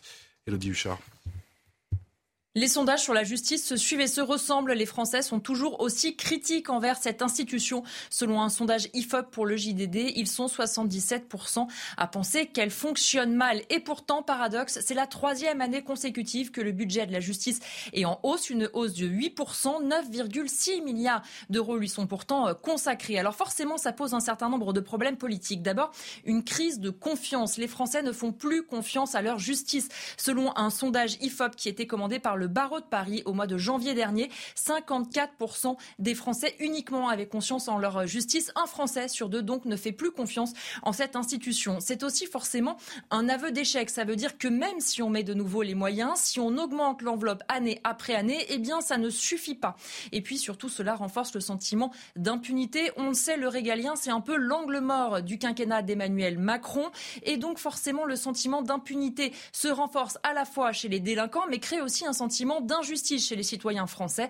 C'est toujours le même refrain avec la chaîne pénale qui ne fonctionne pas et forcément une justice qui ne fonctionne pas très bien, qui n'a pas les moyens de fonctionner, eh bien ça donne une justice qui abandonne un certain nombre de cas selon une dépêche ministérielle que le JDD s'est procurée datée du 31 mai 2021. On demande d'apurer les stocks des procédures non traitées dans les services de police et de gendarmerie. Concrètement, ça veut dire qu'on réduit le nombre d'enquêtes en cours dans les services d'enquête. On n'est pas capable de traiter un certain nombre de cas, donc on préfère les abandonner avec ce genre d'exemple. Nul doute que les Français ne sont pas prêts de retrouver confiance en l'institution judiciaire. Et à propos de cette euh, dépêche ministérielle, écoutez le sentiment de l'ancien magistrat et consultant CNews, Georges Fenech. Écoutez. C'est-à-dire qu'il n'y aura pas de, suite judiciaire à des agressions, à des vols, à des cambriolages. On va les classer. Donc on a une justice qui ne répond plus. Et quand vous avez une justice qui ne répond plus, mais qu'est-ce qui se passe? On le voit à travers quelques affaires euh, terribles hein, de milices qui se constituent, de gens. Donc euh, c'est tout le paradoxe, c'est qu'on met de l'argent comme dans un tonneau des Danaïdes et on n'en voit pas effectivement l'efficacité. Charles Dornelas, euh, classer toutes ces affaires sans suite, c'est une folie ou on n'a juste pas le choix? Bah, les, deux. C'est-à-dire que on est, euh, enfin, c'est fait parce que le gouvernement considère qu'ils n'ont plus le choix pour désengorger, en effet, à la fois les services de sécurité publique et donc la délinquance du quotidien en clair et euh, les, tribunaux parce que en effet il est absolument impossible de les traiter. Je note par ailleurs que cette décision est prise par le ministre de la Justice qui nous disait que la réponse pénale était parfaite en France. Hein. Donc là, euh, il, faut qu'il choisisse sa ligne, euh, sa ligne de, de constat, on va dire simplement de l'état de fait. Euh, maintenant, c'est une folie. Pourquoi? Parce que sur, la question de, justice pour Justine, enfin, ces, marches blanches, il y a une chose qui est extrêmement importante, c'est la présence de ces gens autour des familles de victimes. Vous savez, toutes les victimes qui ont affaire euh, à la justice disent en fait, on, a tendance à ne pas exister, même dans le, même dans le procès, même pénal. C'est-à-dire qu'il n'y a pas énormément de place. Vous savez qu'on a une justice qui est tournée euh, vers l'accusé et très peu vers les victimes. Alors imaginez la victime à qui on dit au bout de quelques années, bon bah, écoutez, l'enquête n'a pas avancé, ça elle a remarqué, euh, et la justice ne va pas pouvoir s'en occuper, donc ça va être classé sans suite. C'est un abandon des personnes dont l'État a premièrement la charge. Donc ensuite, en effet, il ne faut pas s'étonner que euh, il y a une, majorité de Français, d'abord, un, qui disent euh, haut et fort leur défiance, on va dire, à l'égard de la justice, que disait Eric tout à l'heure. Et par ailleurs, il ne faudra pas s'étonner dans les années à venir si certains se disent qu'ils vont régler leur compte tout seuls, ce qui est, ce qui est évidemment inquiétant à l'échelle d'une société. Donc c'est à la fois une folie et en même temps un constat, de, un aveu d'échec hallucinant. On est pragmatique?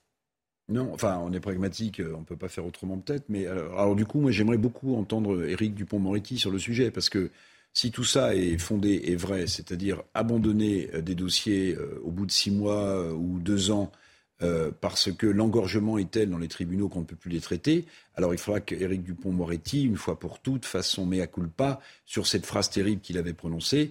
Les Français vivent un sentiment d'insécurité. S'il n'y avait qu'un sentiment d'insécurité, les tribunaux ne seraient évidemment pas engorgés de cette façon. Maintenant, le risque, c'est de donner évidemment corps à la face obscure de, de, ceux qui pourraient utiliser la loi du, du talion, évidemment. Et, et, on l'a vu dans des affaires récentes. Hein. Souvenez-vous, même si là aussi on ne sait pas trop où on est l'enquête, ce père qui, avec euh, des connaissances, euh, s'est fait justice lui-même en, tabassant euh, quelqu'un qui avait agressé sexuellement sa petite fille de 6 ans. Mmh. si, voilà, si, on, si, on, si on bascule de ce côté-là de la force obscure, mais là, c'est tous les fondements de, de, de, la société, de la République qui, qui volent en éclats. La mise à jour, ça passe par euh, toutes ces affaires classées sans suite, Charles Leclerc? Moi, j'attends de voir, d'avoir un peu plus de détails sur effectivement quelles sont ces affaires. Euh, de toute façon, intellectuellement, c'est pas satisfaisant, bien évidemment. Mais j'attends de voir quelles sont ces affaires qui seraient donc euh, classées sans suite. D'autre part, moi, je, je, suis quand même assez halluciné de voir tous les gens, tous, tous les politiques euh, qui tombe sur, euh, euh, sur Dupont-Moretti en disant la justice dans quel état elle est, l'état la justice est effectivement dans un très mauvais état. Mais pourquoi? Parce que et ça c'est des là aussi c'est des statistiques des chiffres qui existent la France pendant des années n'a pas donné à la justice les moyens qu'elle avait besoin je crois que c'est le, budget, c'est de l'ordre de un tiers de moins que ce qui se passe en Allemagne. Dupont-Moretti, il faut au moins lui reconnaître qu'il a augmenté trois ans de suite de 8% la justice, qu'il a annoncé la, 8000, la création de 8500 postes, donc 1500 magistrats. Tout ça, pourquoi ça n'a pas été fait avant? Alors que tous ceux qui critiquent maintenant commencent à nous répondre aussi bien à gauche qu'à droite, parce qu'ils sont quand même au pouvoir Vous avez mis les chiffres, Gérard, des années. hein. Voilà, c'est ce que j'ai dit, 8%. Tout à fait. Absolument. Donc, euh, et 9 milliards. Bon, donc voilà, au moins ça c'est fait. Alors maintenant, j'espère que ce sera bien utilisé, qu'on mettra les postes là où il faut les mettre, etc. etc. Mais la réalité, c'est ça. C'est que la justice était dans un état lamentable, lamentable comparé à tous les autres pays. Et parce qu'on n'a pas donné les moyens, parce qu'on a fait donner les priorités à d'autres, alors que le budget de la justice sur l'ensemble du budget de la France, en plus, c'est petit. C'est un tout petit budget comparé à l'éducation nationale, à la défense à la dette, malheureusement. Voilà. Donc, euh, euh, il faut, il faut la justice, il faut lui donner ses moyens. Ensuite, la justice, il faut qu'elle soit à la fois euh, rapide, qu'elle soit rigoureuse et qu'elle soit surtout effective. C'est du pragmatisme ou pas, Alexandre Devecchio? Non, ce, ce choix-là, c'est le choix de l'impuissance, si vous voulez. Euh, l'impuissance effectivement qui va miner la confiance dans les institutions.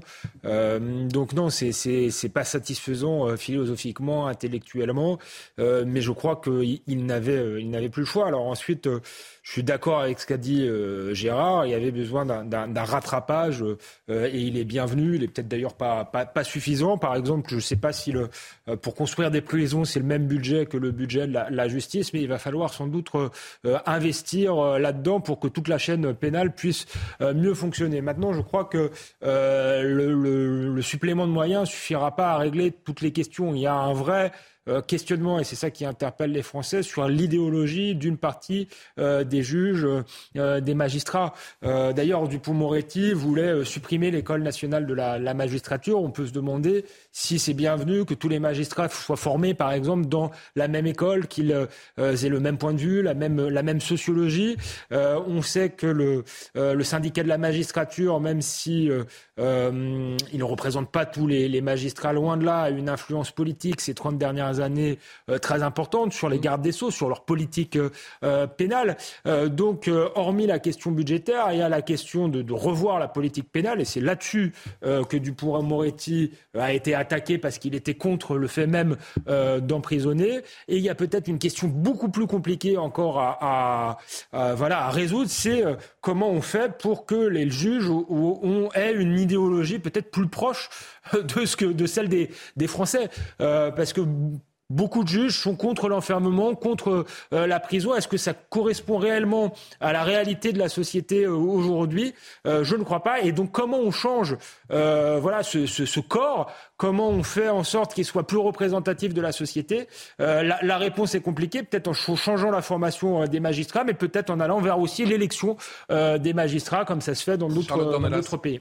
Non, mais moi, je pense que la question, là, en l'occurrence, c'est même pas la question idéologique. Euh, moi, je, je, viens souvent en soutien aux magistrats. Et je pense qu'on leur met beaucoup de choses sur le dos qui, qui, qui ne dépendent pas directement d'eux. Et là, en l'occurrence, on voit surtout une justice complètement dépassée, quelle que soit, non, ça, vrai aussi. quelle que soit la vue du magistrat. Et on voit quoi? On dit pour les, euh, les, les, affaires, par exemple, pour lesquelles les enquêtes n'ont pas pu être faites. Donc là, c'est une question policière où, pour le coup, euh, la question idéologique ne s'invite pas. C'est d'abord, un, une procédure complètement dingue qui, qui, qui prend énormément de temps aussi pour les magistrats, évidemment. Ensuite, c'est la question des injonctions contradictoires. Et là, euh, il y a évidemment la question des moyens initialement. Et, Gérard Leclerc a raison. Tous ceux qui ont été au pouvoir feraient bien de reconnaître euh, qu'ils ne s'en sont pas occupés. Mais sur le terrain idéologique de la vision de la justice, c'est exactement pareil.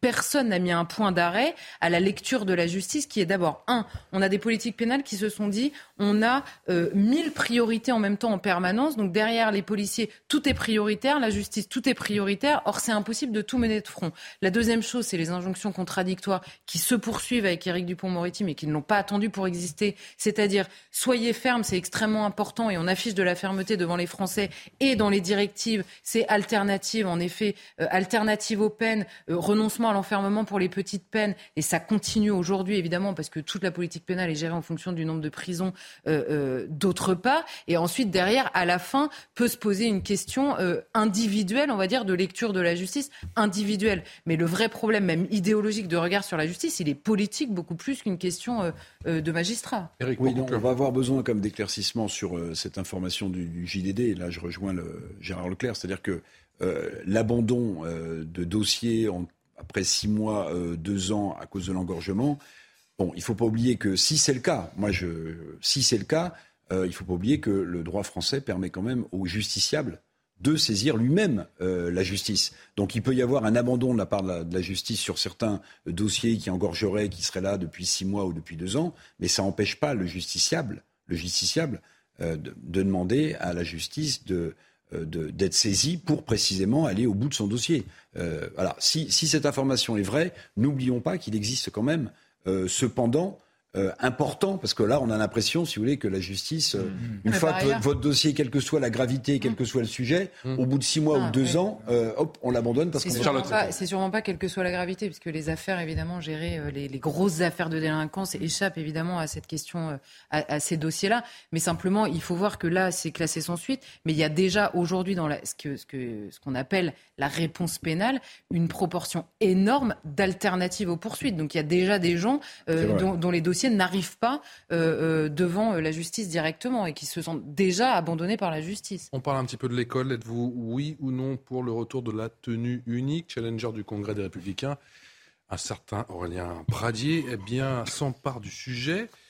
Il souhaite effectivement baser tout son programme hein, pour conquérir cette présidence LR en parlant de l'école à commencer par l'islamisme à l'école. Je n'ai aucune nostalgie des blouses d'antan, mais la tenue vestimentaire unique permettra de stopper toutes les incursions religieuses. Voilà ce que nous dit Aurélien Pradier, député LR du Lot à nos confrères de JDD.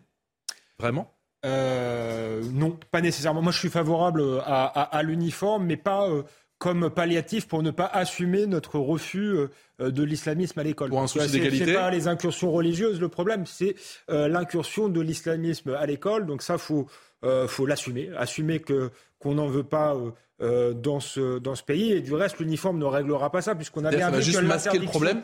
L'interdiction du voile, ils ont remplacé le voile par des abayas, et donc certaines voudront porter le voile par-dessus l'uniforme. Donc euh, ça suffira pas euh, à régler le problème et je pense qu'il ne faut pas se cacher derrière son petit doigt comme le fait euh, Aurélien Pralier en parlant d'incursion religieuse. Il faut expliquer clairement pourquoi en France, puisqu'on a une certaine culture, certaines mœurs, on ne veut pas du voile. On pense que c'est un mauvais message, un message de soumission de, de, la femme. On le tolère dans l'espace public parce qu'on ne peut pas faire autrement, mais il n'a pas sa place à l'école. Il faut un discours ferme et cohérent. Après, moi, je suis pour l'uniforme parce que je pense que ça, ça permet d'être euh, égalitaire d'abord, ça permet aux élèves de se dépouiller finalement de leurs préjugés avant d'aller à l'école et d'être tous pareils à l'école et d'être concentrés à l'école sur la transmission des savoirs, l'acquisition euh, d'une certaine culture sans être euh, voilà embarrassés par, par, par, ce qu'ils sont quoi, par leur identité dans une période de, de plus en plus narcissique où chacun essaie de se distinguer, ça permettrait de régler un certain nombre de problèmes mais pas nécessairement le problème religieux. Gérard Leclerc, uniforme non. Le retour de l'uniforme, c'est la solution miracle religieuse, il faut lutter contre les, justement ces tentatives et lutter et faire appliquer tout simplement la loi et le faire peut-être encore plus fermement que ce qu'on fait comment maintenant. Est-ce qu'il faut passer bah, Est-ce que pour cette raison, il faut aller jusqu'à l'uniforme? Là, je suis moins convaincu. L'uniforme, c'est pas dans la tradition française. Je suis pas, euh, voilà. Alors, il faut bah se oui. réinventer toute la journée, mais là, c'est pas dans la Bah, tradition. bah oui, mais alors, vous êtes, oui, justement, vous qui aimez beaucoup euh, la tradition et l'identité, euh, dans la culture française, il n'y a pas l'uniforme à l'école. Mais je dis pas le bon, contraire, mais c'est- euh, c'est- donc, euh, un je vois pas pour pourquoi. euh, Je, voilà. Donc, cela dit, je suis pas non plus, euh, je suis pas un hystérique euh, anti-uniforme. Si, euh, si on me démontre que c'est une bonne chose, Mm. je pense pas que ce soit un débat euh, essentiel, mais je pense pas que ce soit nécessaire. Alors, euh, d'abord, euh, il faut préciser que ce que dit Pradier s'adresse à l'école publique et Mm. pas à l'école privée, dans laquelle même les écoles privées sous contrat ont conservé la blouse avec souvent le nom euh, de brodé. École privée d'ailleurs dans beaucoup- laquelle pas toutes. Il y a beaucoup d'écoles beaucoup, privées beaucoup, beaucoup, beaucoup. Non, école privée, école privée dans laquelle d'ailleurs, école privée dans laquelle d'ailleurs, souvent. Euh, les gens de gauche essaient d'inscrire leurs enfants Oui, en délaissant euh, l'école publique. Et puis, pardon, je vais, vous faire, je vais vous faire part, je vais élargir le débat. Je vais élargir le Charlotte qui est en train de vérifier. ce que Oui, vous oui, oui. Bah, moi, je. Moi, peux vous donner une école privée dans laquelle la blouse, la blouse est encore de rigueur. Je peux vous Bah, donner dans la plupart, il n'y a plus de blouse. D'ailleurs, d'ailleurs, vous avez des ministres de gauche euh, dans ce gouvernement qui préfèrent mettre leurs élèves dans l'école privée que dans l'école publique. Le ministre de l'Éducation, pour ne pas le citer. Mais je vais vous, je vais vous faire part d'un d'un vieux souvenir personnel. Vous savez, euh, à l'école, euh, la tenue a été longtemps obligatoire, mais dans les colonies de vacances des grandes mairies de gauche, Gérard Leclerc, je vais vous prendre l'exemple de Nanterre, où j'étais en colonie de vacances. Dire, vous savez quoi vécu, là, ouais. Eh bien, quand vous arriviez, vous enleviez vos affaires personnelles et on vous donnait un short et une chemise. Tout le monde avait le même. Tout le monde avait le même short et avait la même chemise. Et là, c'est pas euh, l'extrême droite maurassienne. C'est des, c'est- des, c'est des bonnes vieilles mairies de gauche qui imposaient ça. voyez La Troisième République. Bon, voilà.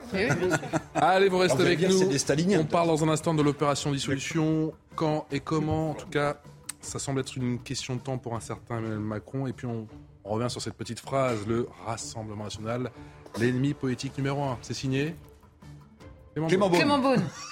Ils sont présents. Ils sont au taquet. Sur CNews. La dernière partie de Punchline, merci encore de votre fidélité, toujours avec Charlotte Dornelas, Eric Revel, Gérard Leclerc et Alexandre Devecchio. Tout de suite, le rappel des titres de l'actualité avec Sandra Chambaud. Aurélien Pradier veut une tenue vestimentaire unique jusqu'au lycée. Il y voit un moyen de rétablir la laïcité et l'égalité de départ entre les enfants. Candidat pour la présidence des Républicains, il juge la situation de notre école catastrophique. Il adressera une lettre nationale aux enseignants et parents la semaine prochaine. Paris vise 40% de logements publics pour 2035. La ville compte sur la révision du plan local d'urbanisme et la création d'une foncière. Selon l'INSEE, la capitale où le prix moyen du mètre carré à l'achat avoisine les 10 000 euros perd environ 10 000 habitants par an depuis une décennie. L'Italie autorise le débarquement de mineurs ou malades. D'autres seront renvoyés à bord de navires d'ONG humanitaires. Le gouvernement assure vouloir respecter ses obligations. Ce dimanche, 144 personnes ont quitté le bateau Humanity One au port de Catane. 35 sont restés à bord. Nom de code opération dissolution, le chef de l'État commence à installer dans les esprits, doucement mais sûrement, l'imminence d'un nouveau scrutin législatif au parti présidentiel. Tout semble fin prêt. Augustin Donadieu. Nom de code, opération dissolution. Protocole, rétro-planning détaillé. Dans les couloirs de l'Elysée, tout semble prêt pour convoquer de nouvelles élections législatives. La question n'est plus de savoir s'il y aura dissolution, mais quand. Déjà lors d'un dîner au Palais le 28 septembre, le président de la République avait brandi la menace d'utiliser l'article 12 de la Constitution. Moi, je ne veux pas lâcher en lit. Si une motion de censure est votée, je dissous dans la minute qui suit. Menace insinuement réitérée le 26 octobre. Il y a des instruments qui sont dans la main du président de la République.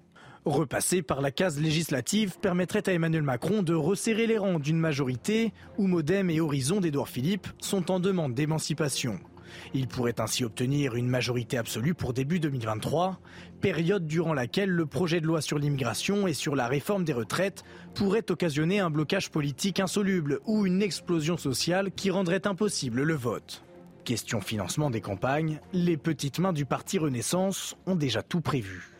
On a plus de 40 millions d'euros d'immobilier. Si nécessaire, on aurait un emprunt très rapidement, sans problème. Peu de partis sont dans ce cas-là.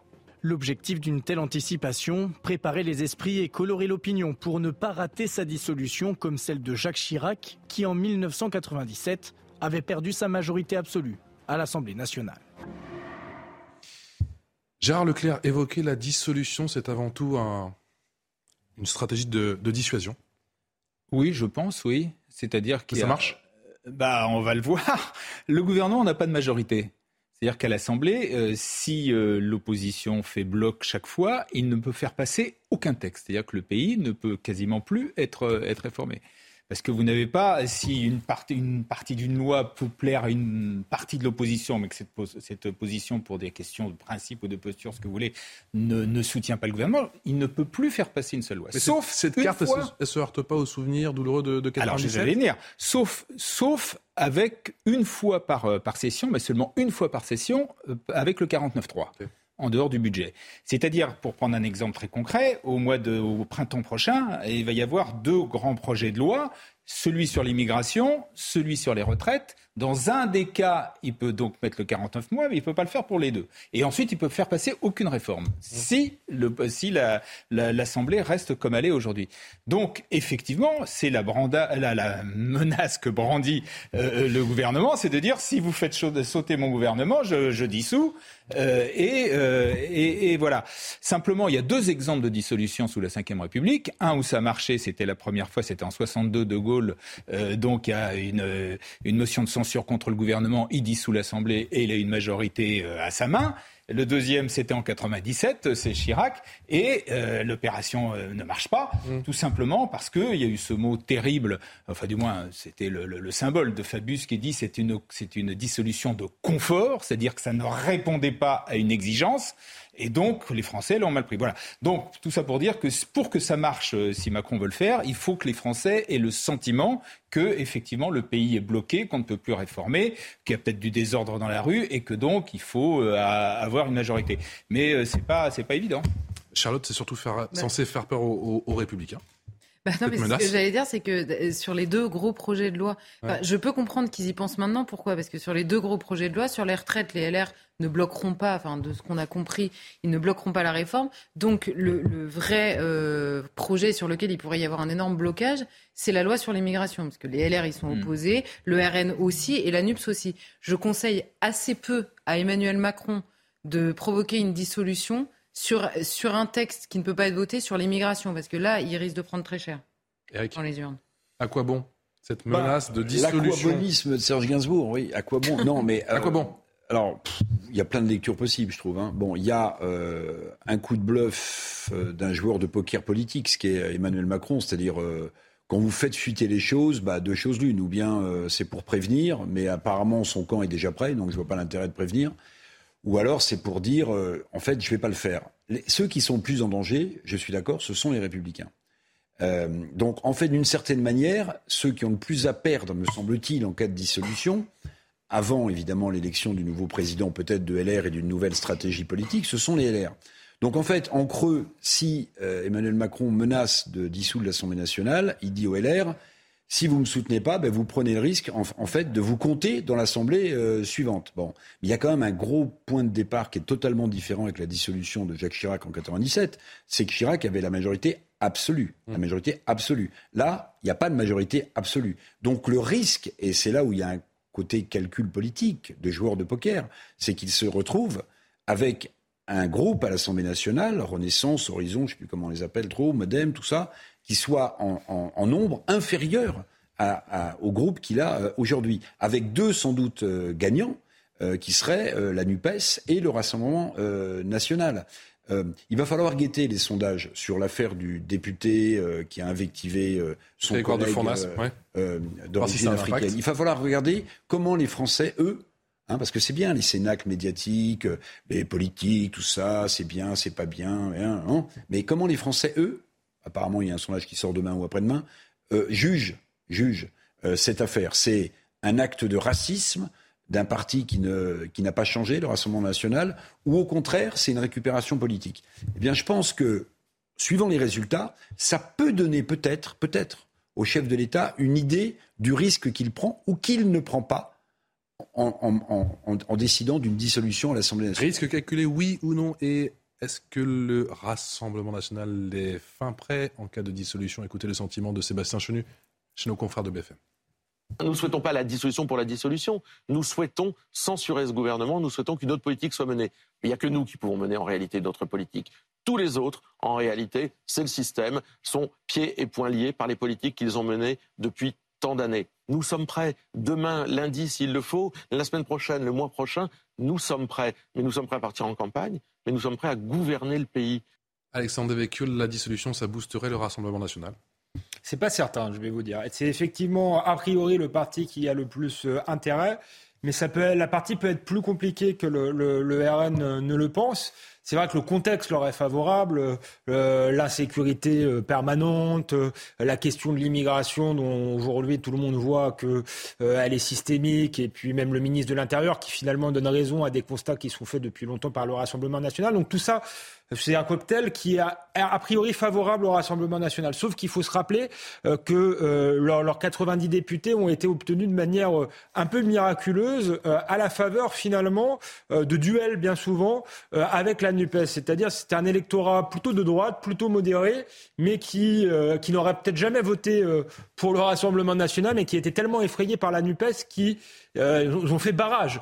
pour le coup, le barrage républicain a eu lieu en faveur du Rassemblement national. Or là, moi, ma théorie, c'est que la NUPES va, sortir très affaiblie. Ils n'ont ils ont pas du tout été à la hauteur de la situation. D'ailleurs, je le regrette. Je pensais qu'ils pouvaient apporter du débat, notamment sur la question sociale. Mais ça n'a pas du tout entendu là-dessus. Ils, se mhm. sont, ils ont fait la total sur le sociétal, mais je pense qu'ils ont pris des positions qui ont irrité et fait peur à, beaucoup de monde. Donc je pense que la, la NUPES serait beaucoup plus basse et que du coup il y aurait plus ces duels NUPES-Rassemblement national et donc l'issue euh, serait plus incertaine pour le Rassemblement national. Donc euh, euh, ce serait un pari, voilà, un vrai pari pour le Rassemblement national, même si le contexte global l'aurait plutôt aujourd'hui favorable. Emmanuel Macron semble avoir pris cette décision quant à cette dissolution, Charlotte Dornas, mais que souhaitent, que veulent les Français? Écoutez le sentiment d'Olivier Véran.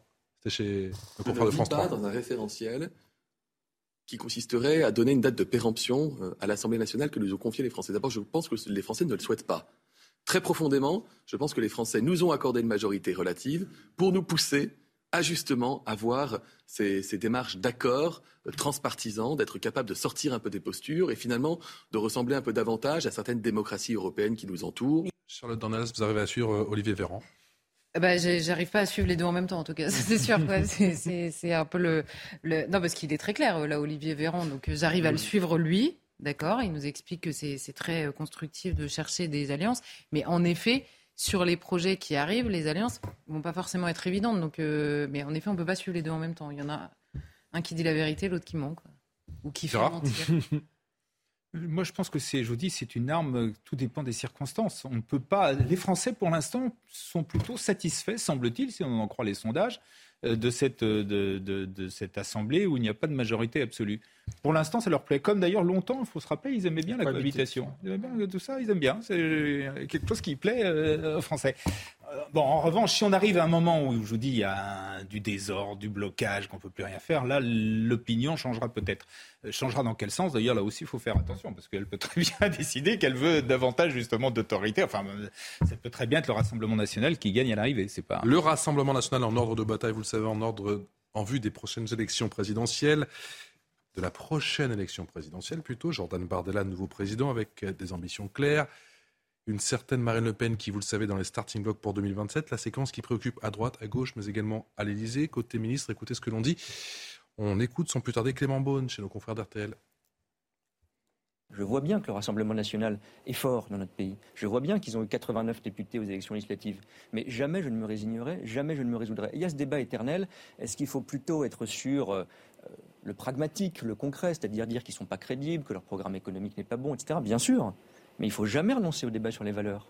Le premier débat, c'est celui sur les valeurs. Et je crois qu'il faut avoir aucune ambiguïté, aucune faiblesse là-dessus. Et le débat de cette semaine l'a montré. Ce n'est pas seulement la question de la pétition. Il y a une mobilisation de toutes les sensibilités politiques. L'ennemi politique numéro un, c'est le Rassemblement national et c'est l'extrême droite. Et je le dis aussi, le risque politique numéro un, c'est l'extrême droite et c'est le Rassemblement national. C'est pour ça qu'il faut mener ce combat. Charlotte Dornelas, il y a comme un air de déjà-vu. Oui, non, mais euh, bah, oui, ça, ça, je vous confirme. Ça, ça, fait depuis que je suis née, j'entends le même euh, discours. Il y a un air de déjà vu, mais par ailleurs, dans sa phrase, c'est étonnant. Il dit oui, euh, il, y a, tous les partis en même temps. C'est l'ennemi politique numéro un. Oui, enfin, pas d'une bonne partie des Français. Donc, mm. c'est surtout ça. Et par ailleurs, il, dans, dans, sa phrase, il nous explique que oui, bien sûr, il y a les réponses pragmatiques sur les sujets donc politiques, mais il y a aussi le débat des valeurs. Mais les, les valeurs, en l'occurrence, qui sont contestées ou discuter ou sur lesquels ils ne sont pas d'accord dépendent des réponses politiques. Donc qu'il aille sur le fond.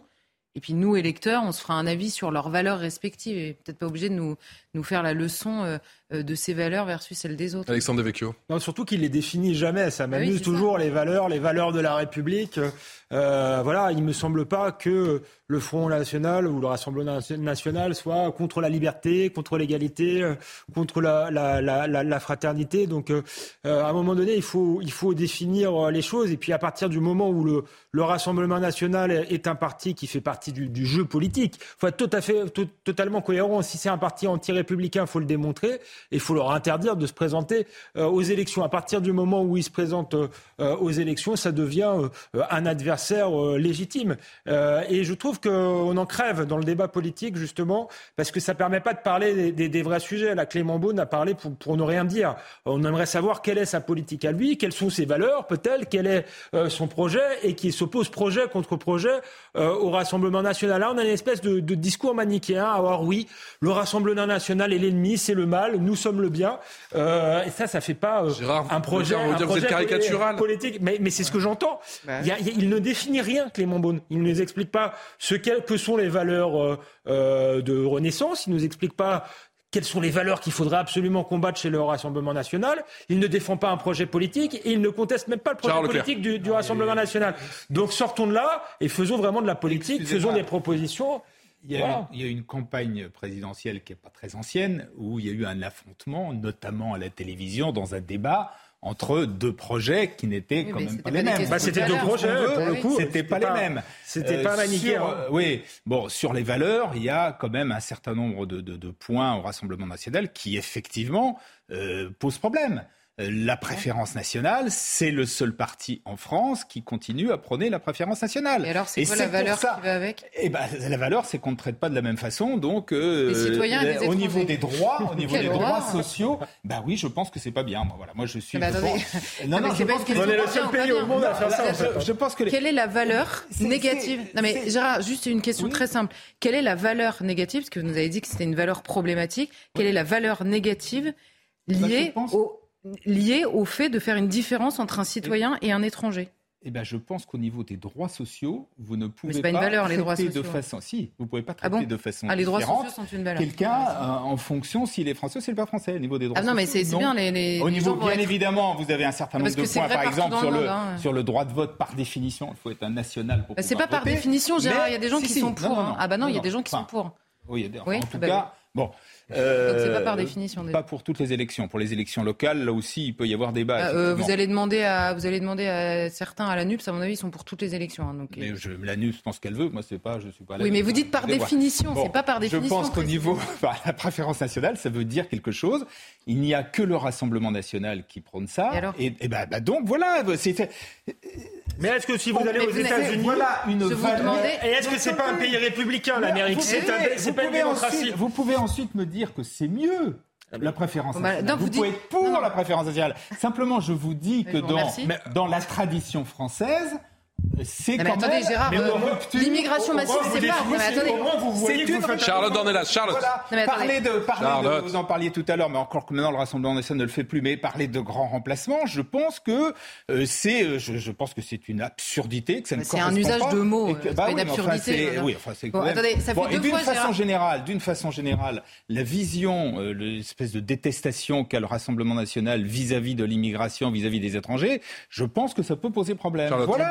Détestation, hein, le mot bien choisi. Mais vous êtes Bah plus précis au moins que. Non, mais il- Charlotte Dornelas. Bah oui, parce que, parce pour que, le reste, il y a eu un affrontement, S'il vous plaît, Charlotte. entre, entre Non, mais, euh, euh, vous- Macron vous et, Le Pen. Donc, euh, ça, fait, ça fait deux fois. De- depuis tout à l'heure sur l'uniforme à l'école et maintenant sur euh, la question de la préférence nationale, vous nous expliquez que c'est pas dans la tradition française. Alors pardon, l'immigration massive et l'islam, c'est pas dans la tradition française non plus. Donc faut choisir. Soit on prend que la Mais- tradition mais non, française et on vous prenez continue, les termes, déjà soit- vous imposez vos termes. L'immigration massive. Bah je suis euh, désolé, on peut contester, il n'y a pas d'immigration massive. Il y a Ah, un y a problème d'immigration il faut contrôler l'immigration.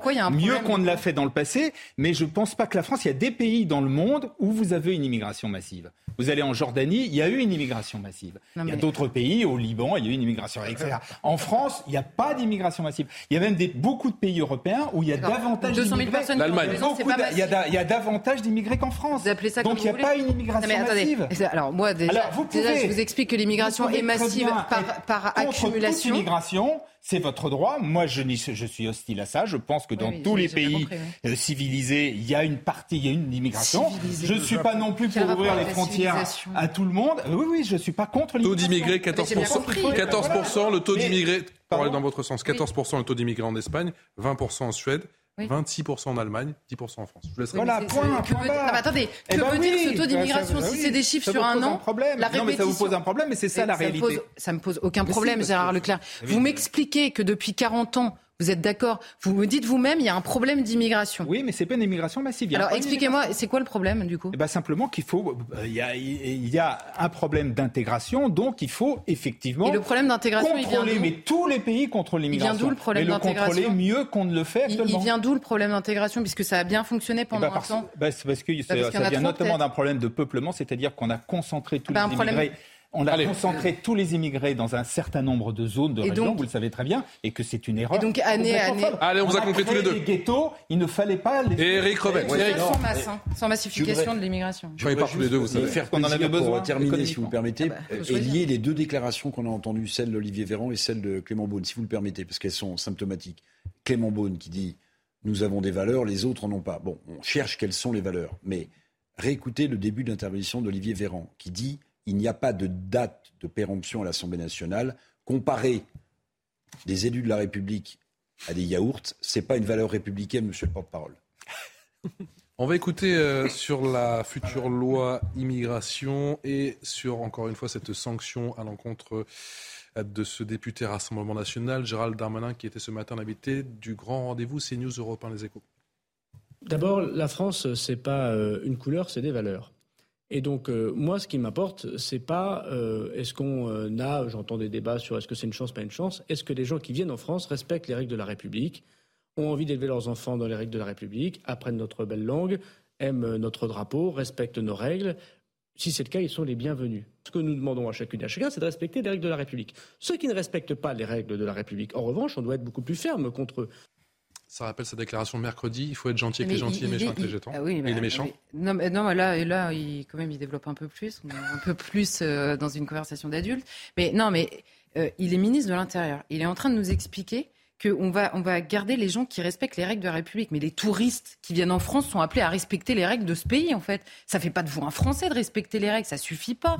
Je ne, je ne comprends pas ce, ce, ce leitmotiv en permanence. Simplement, il prépare l'idée que on va rendre la vie impossible aux personnes sous OQTF, nous a expliqué Gérald Darmanin, Mhm. mais il nous explique dans un deuxième temps que dans cette même loi, on va régulariser une partie des gens, donc potentiellement sous OQTF. Donc déjà, on ne va pas rendre la vie impossible aux gens sous OQTF, mais simplement aux gens qui ont déjà un casier judiciaire. Donc, en clair, si vous n'avez pas de casier judiciaire, il y a un droit imprescriptible à venir s'installer en France. C'est ça que nous explique le ministre de l'Intérieur. Ça